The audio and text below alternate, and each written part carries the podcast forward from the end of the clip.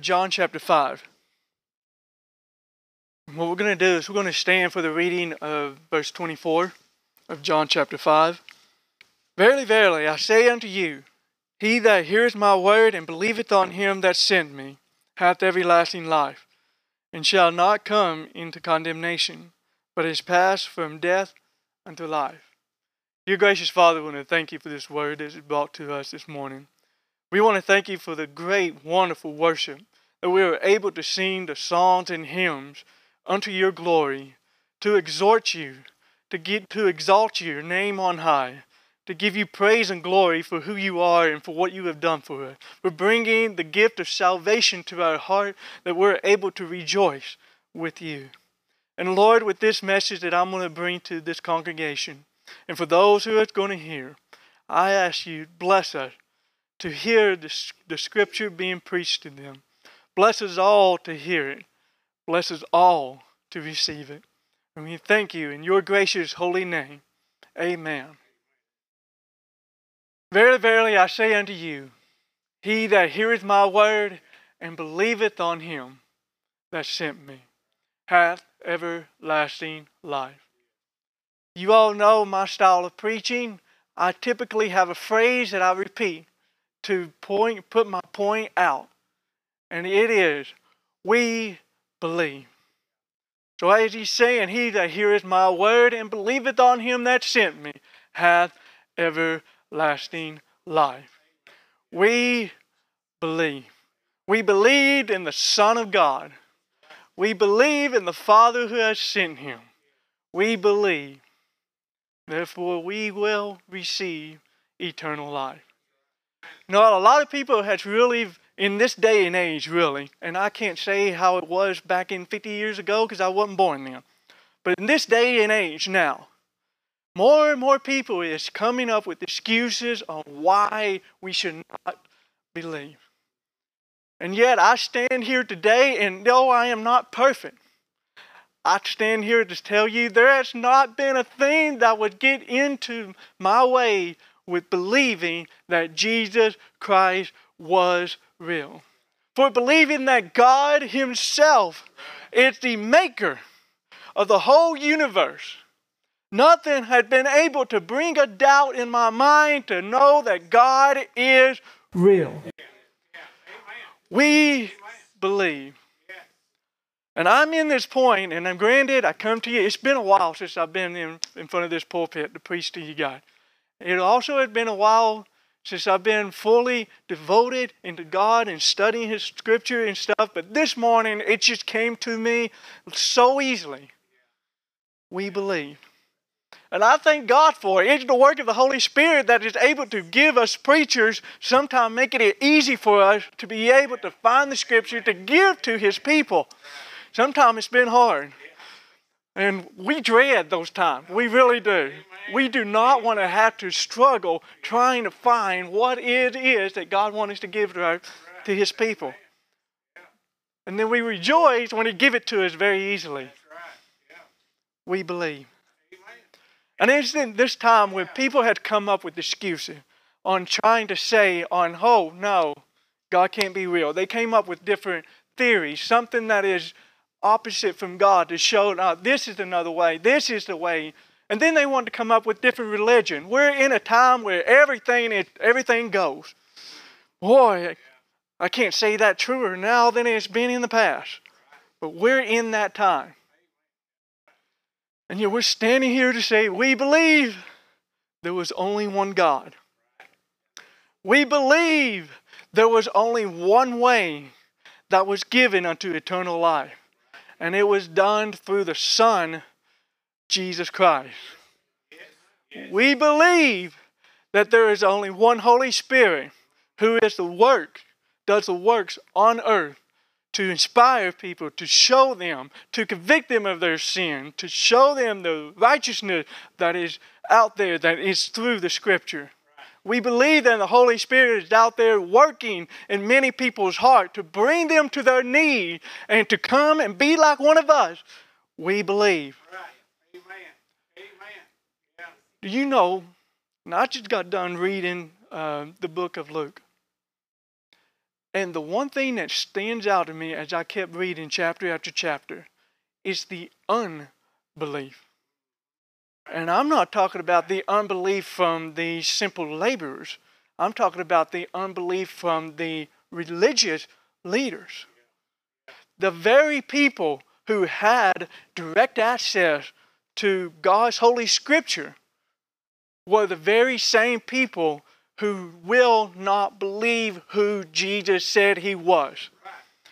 And we're in, the context of what this scripture I just gave to you. It's in the context where Jesus has healed the lame man who was laying beside the pool of water where they were waiting for an angel to come and stir it up.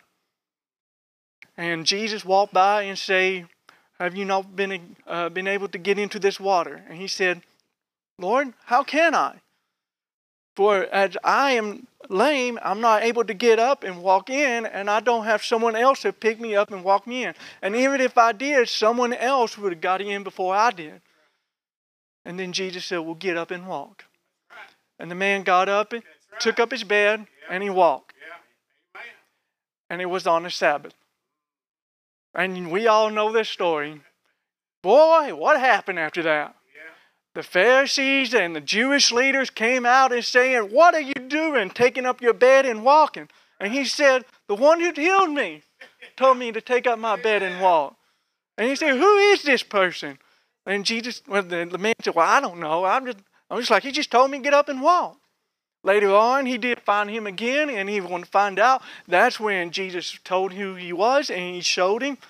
The man came back and told him it was Jesus, the Jesus of Nazareth. He's the one that helped me and healed me and make me walk. Oh, that did not all work out for the Pharisees. No. I don't know whether they were just hoping it was somebody else because they've been dealing with Jesus for a while. And here, they say, oh, you should not heal on the Sabbath. I've read a lot in the Old Testament, especially in the books of laws and where Moses has written all the different rules and stuff. There's nothing that says what you can't do on the Sabbath. It's remember the Sabbath day and keep it holy. Yeah, there was in the book of the law, the Leviticus, there was different rules where you don't actually do certain work. God even told his people, take up the manna for two days' worth, one for that uh, the day before and one the day of, so they do not have it, for he rests on that Sabbath day. But Jesus is coming out to do the works on that Sabbath day. They don't care what he did.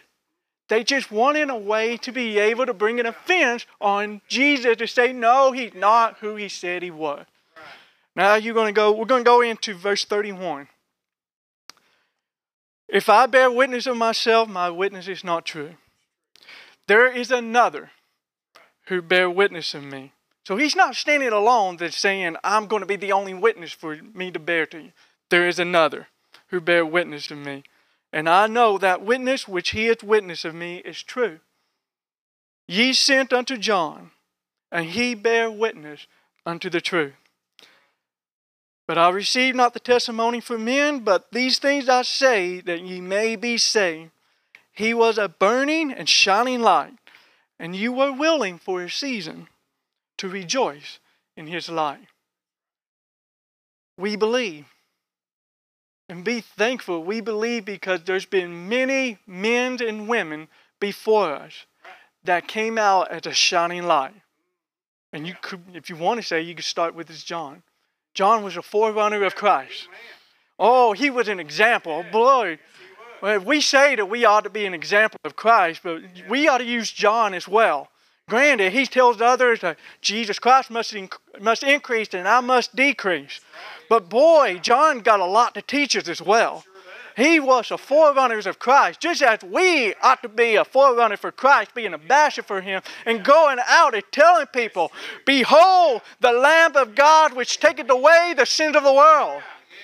Well, there's your witness. We believe because many people before us came out and they presented the gospel and said, Behold, the Lamb of God which take away the sin of the world.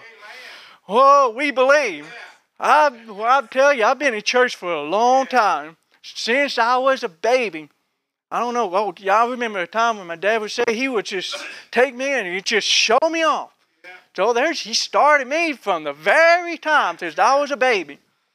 Ahead, and when I got to the moment where I realized that I'm my own person at the age of nine, and then come to know Jesus Christ as my own personal Savior, not my parents' Savior, my Savior. I began to look for Him and look for Him to walk in my life to be able to guide me in what I need. But it took men and women who had taught me in Sunday school back in those days to show me what it is that we believe. We believe that Jesus is the Son of God who taketh away the sin of the whole world. All you people had a specific job. You've got your own children that you're bringing up and you're showing them. You're the forerunner for Christ for your own children. You're a forerunner for Christ for the other people that you are in contact with. You're a forerunner. And praise God when people come out and say, We believe. Well, that's what we look for. We look for people to come to know Christ and be uh, forgiven of their sins, that they can receive the peace of God rather than the wrath of God. We believe.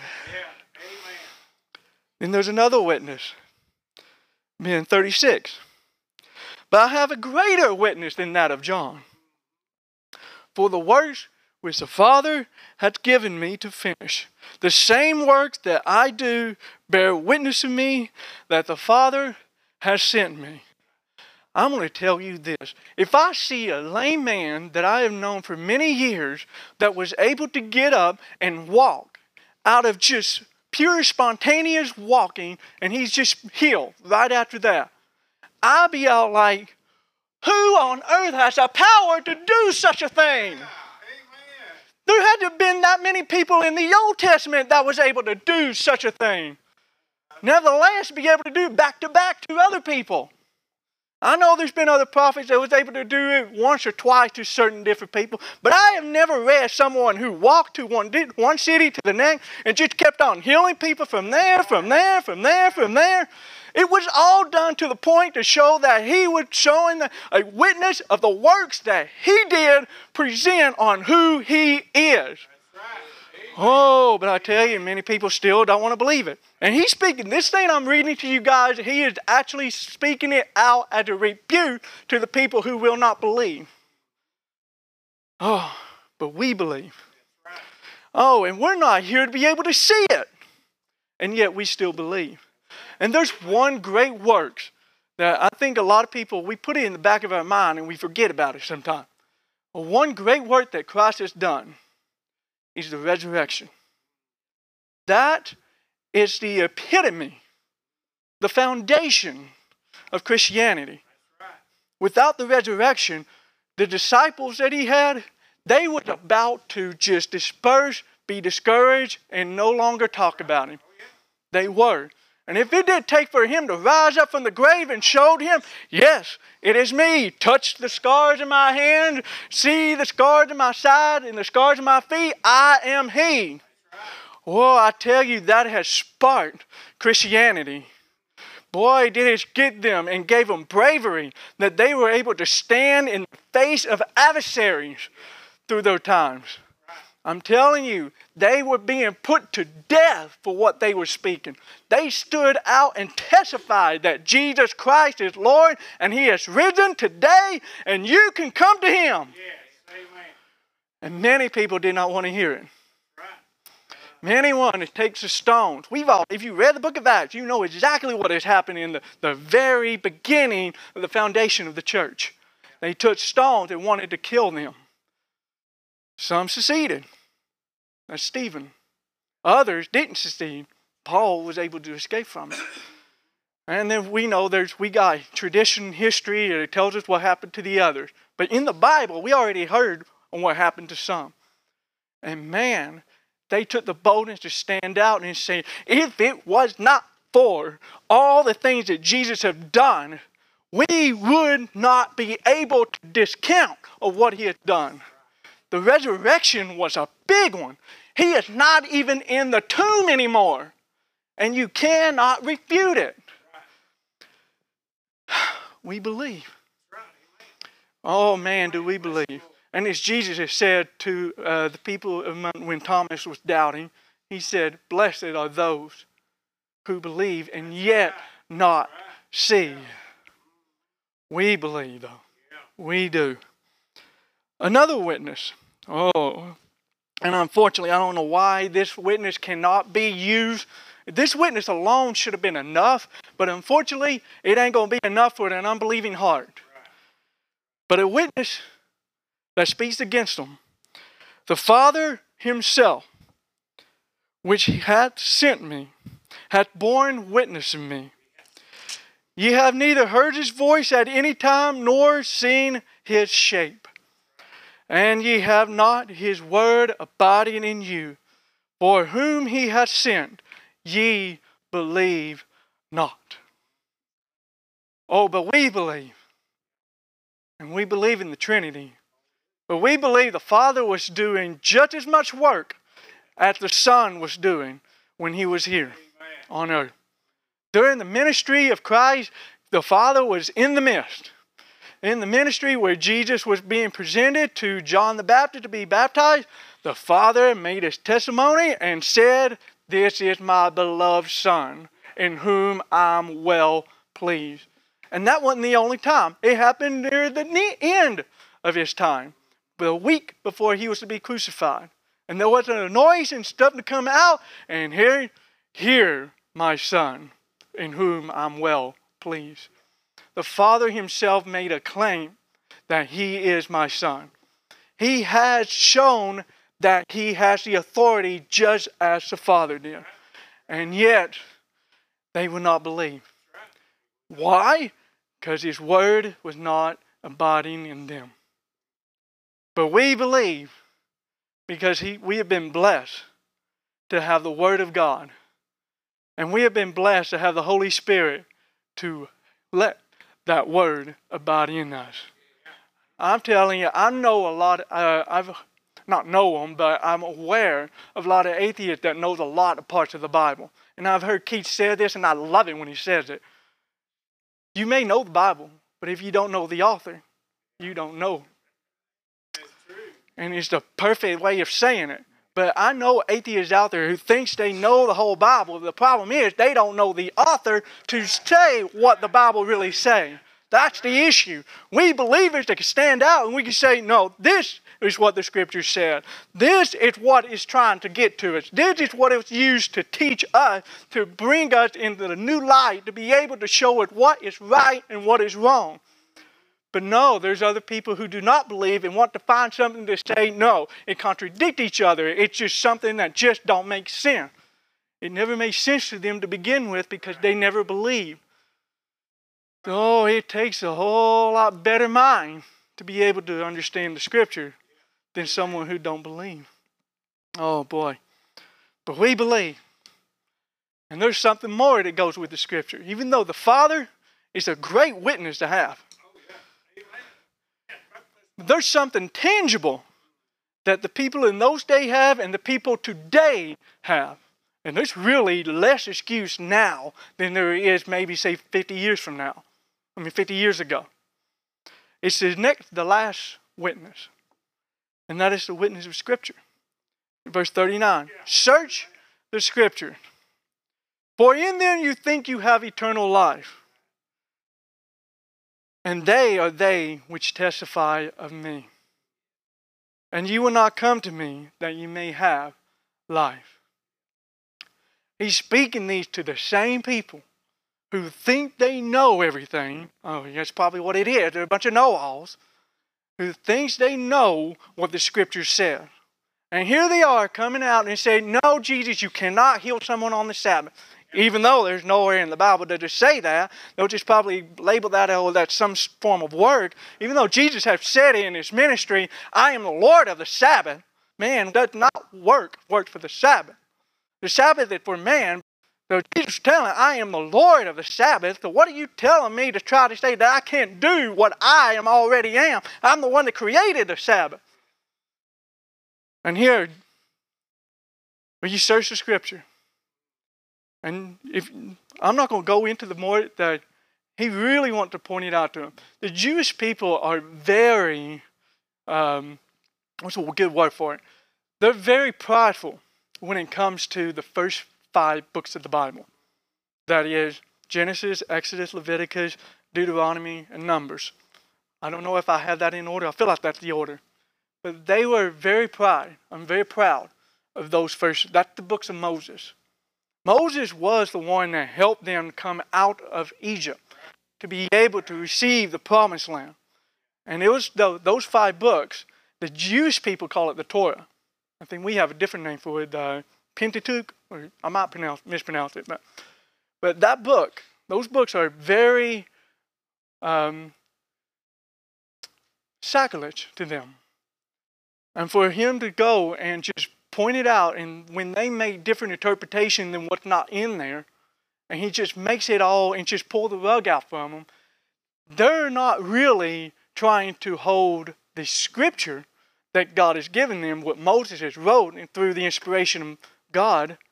They're trying to hold the different interpretation that's attached to those scripture. And that's unfortunate. We do that today. And I think we've had issues in the past where we're having disagreements in theology with one another, and we don't understand that sometimes the disagreement can be put aside as long as we are we are in agreement with the essential on who Jesus Christ is. But they weren't. They were not going to listen. They were not going to look at the scripture that it spoke of Jesus Christ. No, we're going to have it. To them, it's just another system work on how they can obtain their own righteousness, not on how they can get right before God. We believe because it is written. I think it's simple as that. We believe because it is written. And I can go further. I'm teaching this to um, Charlie, one of my youth in Sunday school class, on why the Bible is reliable. You have to understand, the Bible has went through so many different tests to get to what we have it now. And there is so many, there was so many different scenarios that could have happened that would actually do away with the Bible. There could have been an eruption of church unity that would have prevent the Bible to be put together. But instead, there was so much unity from different nations of churches that was able to come together and come in an agreement to know which of the little books that being written is really part of the, the Word of God to be put into a book. I'm telling there's been many years where the Bible could just be laid aside and no longer been copied anymore. But instead, there's people who believe. And they saw it was necessary for people after them to read. There was people who thought it was necessary for people to read about what Apostle Paul has told the Gentiles. Because he was the preacher and the apostle for the Gentiles. And he was helping them out because they didn't grow up with the Jewish heritage. They don't know what uh, Jews believe and all that stuff. They didn't have that kind of stuff. So the Apostle Paul came out and was able to help them and work through all that stuff. And people thought it was important enough that they should copy that. And they took it serious on how they copied it. And then they thought they should copy and keep on copying it and make so many copies that is irrefutable. That there's rarely any mistakes. Any mistake that's made, it's just typographical errors. That's it. There's no contradiction among all the manuscript that's been written. We believe because His Word has been written and it can't be void. It cannot be taken away. It cannot be disputed against. And we believe. And yet, for the unbelievers, in verse 41, ye, I mean, I receive not honor from men this is why they wouldn't believe. But I know you, and ye have not the love of God in you. And I come into my Father's name, and ye receive me not. If another shall come in his own name, him you will receive. How can ye believe which receive honor one of another, and seek not the honor that cometh from God alone? Oh, but we believe because we already understood that this was all ordained by God alone. God has already demonstrated that, and thank God that He gives us the Holy Spirit to give us even more comfort when we read His Word and listen to what I've just said. You guys, there's no doubt in my mind that every one of you have all the belief and all the faith in what the Bible has told you, and all the thing that I've just told you. And yet, there's so, so many people out there that just don't want any of it because they want to hold on to their own God, their own idol that they have set up for themselves so that they can walk in that type of idol and do whatever their own idol said they can do. They don't want to walk the fine line of Christianity, the fine line of Christ, the fine line between righteousness and wickedness. They do not want to walk around that line. They want to claim people who do want to walk that line that you're hypocrites because you can't walk that line. And that's what we say. That's the thing. They don't listen to everything we say. They're just like disobedient children and not listening to their parents to everything they say. They only take little bits and part and want to say, oh, my parents said this. No. They don't, they don't want to listen that we say, yes, we fall short from the glory of God every day. And that's all the more reason why we believe. Because He's the one that sent the Redeemer to redeem of our sin and give us the Holy Spirit to bring us back, to put us on the right path to walk alongside with Him. They don't listen to that part. Unfortunately, they look at too much of what we do and not what we say. And I do say that what we say should match the action of what we do. But I think they also look and pinpoint at the bad action on what we do, on where we have fallen, and not look at the good thing and hear that we are humble beings, humble, uh, humble children of God. And that because we believe, we come and bow our feet before Him and say, Forgive us, a sinner. And we just put our faith in God if He wanted to punish us in this life, we put our faith in Him to punish us. If He wants to take that punishment and put it on the cross of Christ, we put our faith in Him for that punishment. And that's the thing unbelievers will not want to listen to. It's because they don't have the ear to hear, as Jesus said, to let them hear. They will not believe.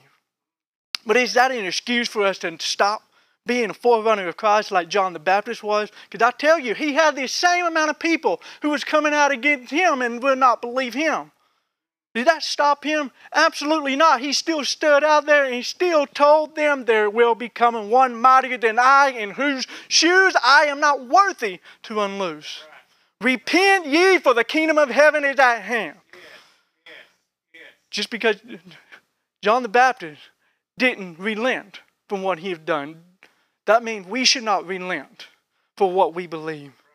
We should still tell people that there is a way from their sin they, if they can only get down and humble themselves and trust in Him that He is going to work it out for them. If only we could still be the forerunners just like Christ, uh, like John was. We are supposed to be forerunners. In fact, the new phrase that we're supposed to be is an ambassadors for Christ. We are the ambassadors for Him. And it is by the power of God that we are standing here today, able to have breath, to be able to give the very word that God has given in our heart to share with one who needs to hear. Oh, let God work in our heart to prepare us for the next encounter that we have with someone who needs to hear. We are witness.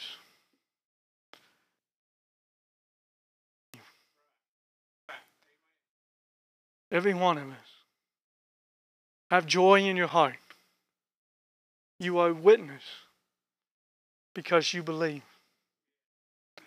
Oh, and because you believe, you are his witness. It works hand in hand. The joy of your, of your salvation that you have received, it's just something that's going to spark you. It may die down a little bit, but the fire never goes out. And when the time comes, then it sparks you again, gets you back on your feet to go out and say, Yes, I am a child of God. I trust only in one salvation, and that is through Jesus Christ, who is atoned for our sin through the works of the cross. Oh boy. We believe. Church, do you believe? And pray every one of us believe.